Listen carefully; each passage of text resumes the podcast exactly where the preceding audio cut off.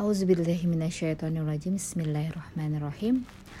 Alhamdulillahirabbil alamin. Wassalatu wassalamu ala asrofil anbiya'i wal mursalin wa ala alihi wa sahbihi wassalim. Assalamualaikum ya Rasulullah. Assalamualaikum ya Habibullah.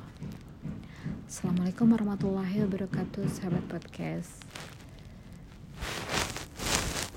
Sekarang aku sudah bikin mappingnya Cara berpikir ala Qurani Jadi yang aku dapat ini Dari mapping Dari peta ya Kerangka berpikir Secara Quran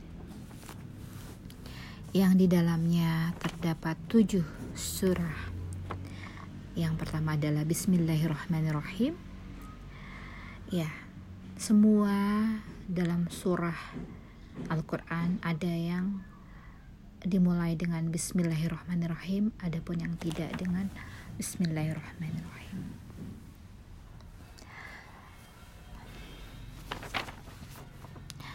Bagaimana kita mengawali kerangka berpikir kita dari surah Al-Fatihah ini. Karena penjelasan Al-Fatihah ini akan merujuk kepada semua surah yang ada dalam Al-Quran.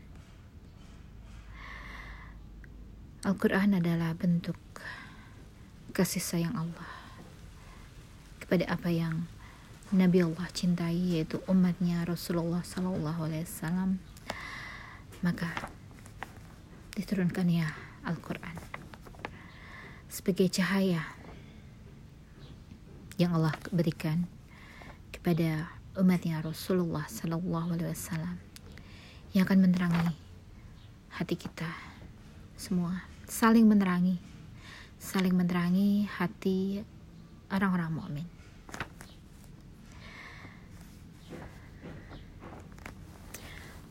Kalau mulai kita lihat dari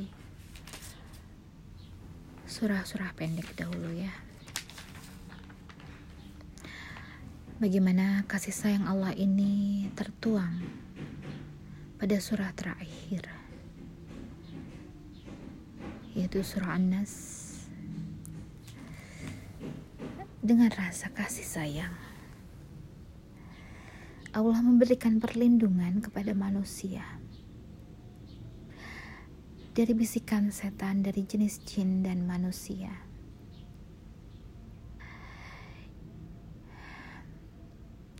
Ini asbab nuzul dari surah Nas ini dahulu saat Nabi Allah Nabi Muhammad Sallallahu Alaihi Wasallam dalam keadaan yang Nabi Allah pun pernah waktu itu mendapati sebuah kejadian yang berhubungan dengan jin dan setan sebagai yang melakukan suatu hal yang menyebabkan Nabi Allah sakit. Dan ini menyebabkan surah An-Nas ini turun besertaan kemudian surah Al-Falaq yang untuk orang-orang yang terganggu oleh kejahatan sihir atau santet dan lain sebagainya.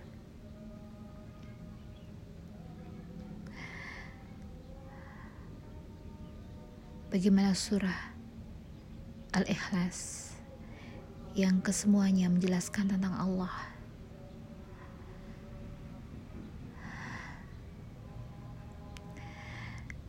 Yang dalam suratnya mengajarkan kita bagaimana kita mentauhidkan Allah, mengesahkan Allah. Menjelaskan bahwa Allah tidak memiliki anak dan tidak pula diperanakan. Dan tak ada yang setara dengan Allah. Ini adalah bentuk kasih sayang Allah kepada kita agar kita mengesahkan Allah. Agar kita tidak menduakan Allah. Nabi Allah mengatakan kepada Nabi Muhammad untuk mengatakan ini kepada kita. Kau katakanlah, wahai Muhammad Sallallahu Alaihi Wasallam, katakanlah, dialah Allah, Tuhan yang Maha Esa. Tuhan yang Maha Esa, Tuhan yang tempat kita meminta. Setiap apa yang kita mohonkan, kita pintakan kepada siapa? Kepada Allah. Allah yang tidak diperanakan dan tidak memiliki anak. Ini adalah sebuah kekeliruan yang pernah dilakukan oleh pada zaman Nabi Isa dan tidak bisa disetarakan dengan apa pun juga. Kemudian pada surah Al-Kafirun ini sebuah kasih sayang Allah agar bisa membedakan antara apa yang didefinisikan dengan kafir bahwa berbeda dengan kaum mukmin. Ku katakanlah Wahai orang-orang kafir Ini adalah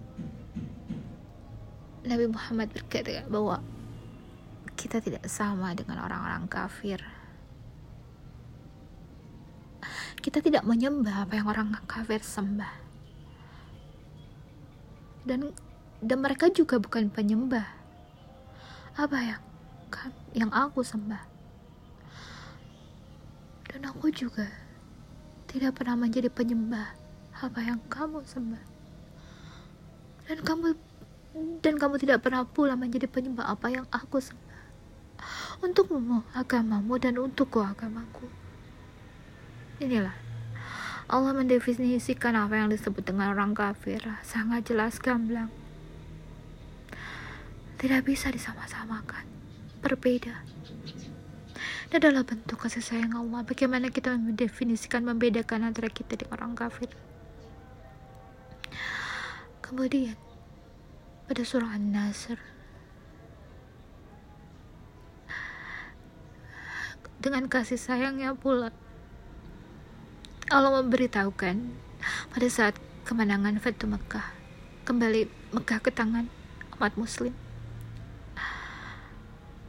bahwa dengan datangnya pertolongan Allah akan kemenangan. Manusia berbondong-bondong masuk ke agamanya Allah. Maka kita untuk bertasbih maka kita disuruh. Bertasbihlah dengan memuji Tuhanmu dan mohonlah ampunan. Ya pada saat ini kita harus bertasbih. Subhanallah menyucikan Allah. Dan memohon ampun karena bukanlah mereka ataupun kita yang menyebabkan kemenangan ini agar ini menjadi sebuah kasih sayang Allah agar mereka memiliki sebuah pengertian bagaimana tidak bolehnya mengagungkan atas kemenangan diri. Tapi ini semua adalah kemenangan yang atas pertolongannya Allah. Ini adalah bentuk kasih sayang Allah agar kita menyucikannya, agar kita tidak berbuat dosa, tidak tidak menjadikan diri kita sombong. Apa yang terjadi ini adalah sebab karena Allah.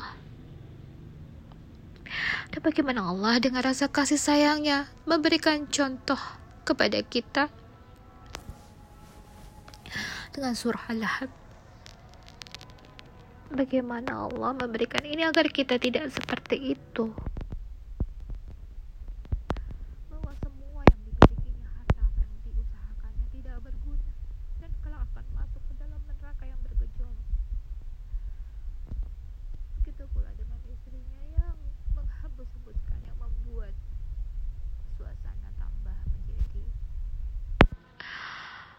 Semakin sulit. Semua ini diberitahukan kepada kita dengan kasih sayang Allah agar kita tidak seperti itu.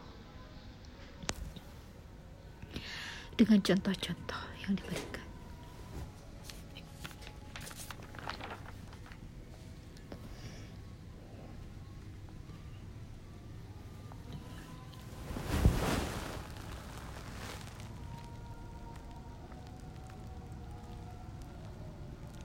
Mungkin itu saja yang disampaikan. Assalamualaikum warahmatullahi wabarakatuh. Alhamdulillahirrabbilalamin Subhanallah. Astaghfirullahaladzim La hawla wa la quwata illa billah. Subhanaka Subhana rabbika rabbi izzati amma yasifun salamun alal mursalin walhamdulillahi rabbil alamin. Assalamualaikum warahmatullahi wabarakatuh.